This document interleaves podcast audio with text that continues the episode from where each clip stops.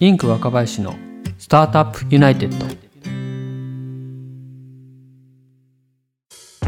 インク若林のスタートアップユナイテッド。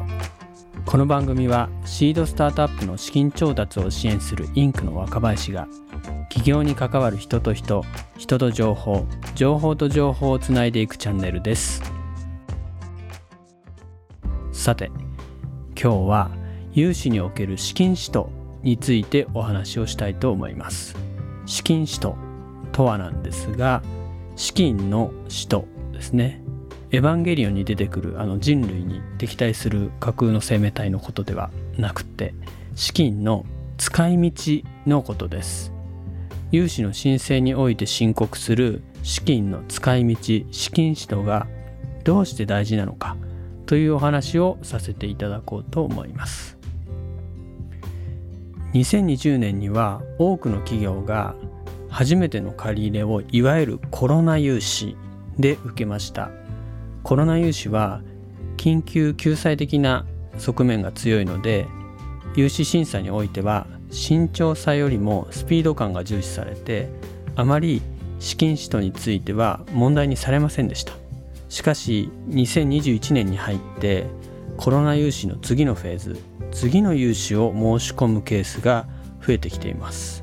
次の融資においてはコロナ融資の時よりももっと慎重に審査されることになりますので当然ながら資金使と使い道についてもしっかり精査されます。したがってコロナ融資で許された明らかな赤字補填の資金使途などは受け入れられない可能性が高いです。そこで改めて融資申し込みにおける資金使途の重要性について再確認をしたいと思います。なぜ資金使途が重要かなんですがそれは2つにまとめられると思ってます。1つ目貸すからには事業の成長維持のために使ってほしい。2つ目貸すからにはちゃんと返してほしい。当たり前の話ですが金融機関としては貸すからには事業の成長や維持以外の目的で使ってもらっては困ります。預金者をはじめとした誰かから預かっている大事なお金を貸すわけですからそれが株式投資に使われたり迂回して他社に融資されたり社長のベンツに化けてしまったりっていうわけにはいかないからです。また無駄に使うのではなくてきちんと事業の成長や維持につなげて返済の原資となる売上や利益を生み出してくれるものなのかどうか。ということをきちんと見極めなければいけないからです。では次にどんな資金使途であれば認められてどんな資金使途だと認められないのか。なんですけれども資金使途は大きくまず2つに分けることができます。1つ目は設備資金。2つ目は運転資金です。設備資金は工場とか店舗の内装であったりとか機械設備の購入であったりとかそういったものに必要な設備投資の資金になります。運転資金というのは商品の仕入れとか外注費とか人件費とかその他の販管費などの支払いに必要な資金のことを言います。事業の成長や維持に必要で今後返済原資となるような売上や利益を生み出してくれるようなそんな設備投資であればもちろん認められます。また運転資金についても資金の入出金のタイミングにギャップがある場合などは認められます。例えば入金が3ヶ月後。ですが出金が2ヶ月後。出ていくお金が先になってしまう。そんなギャップがある場合にそれを埋めるための資金ですとか例えば会社の賞与を支払う税金を支払う一時的な支払いのためのつなぎの資金。こういった資金も認められます。一方でどういった資金使途が認められないのかですが1つ目は明らかな赤字の補填。2つ目は事業性を伴わない他社への投資ですとか融資。3つ目は明らかな私的流用です。金融機関が資金使途を審査する際に次の3つのポイントを見ています。1つ目は資金使途の明確性。2つ目は資金使途の妥当性。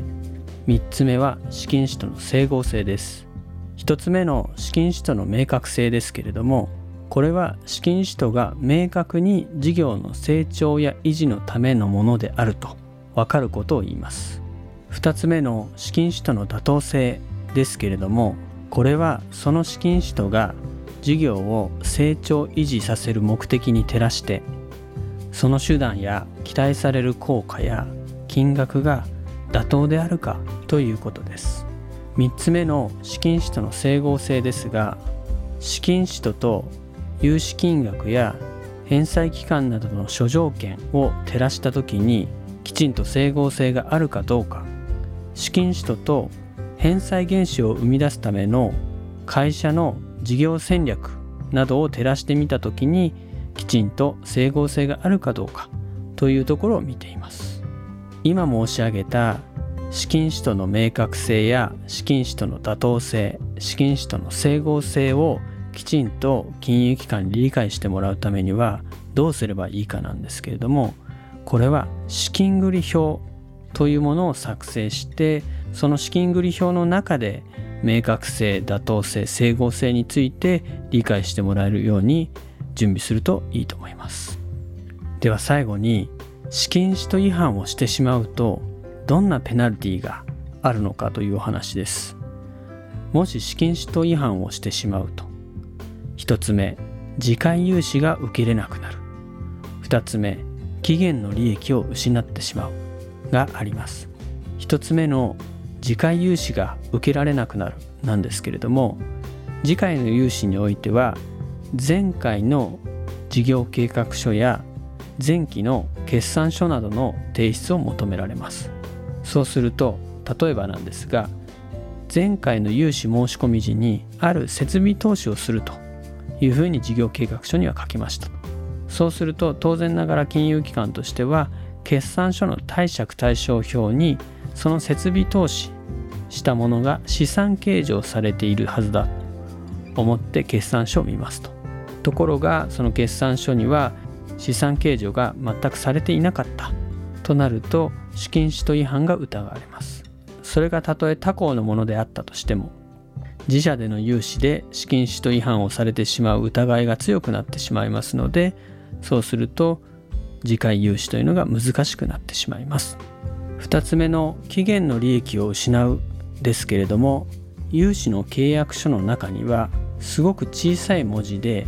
資金使途違反などがあった場合には期限の利益を失いますよという一文が大体入っています。期限の利益を失うということは返済の期限いついつまでに返しますと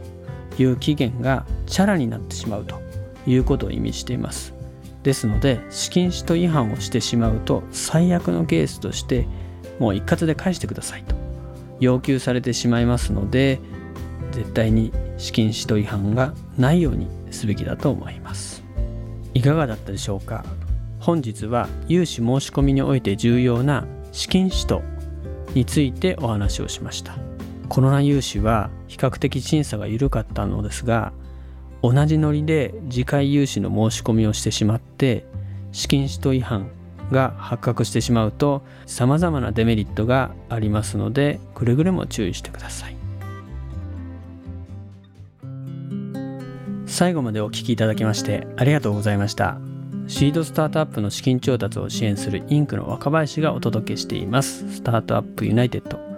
この番組はイヤースタイルスタジオの制作でお送りしています。それでは本日はこの辺で。ではまた。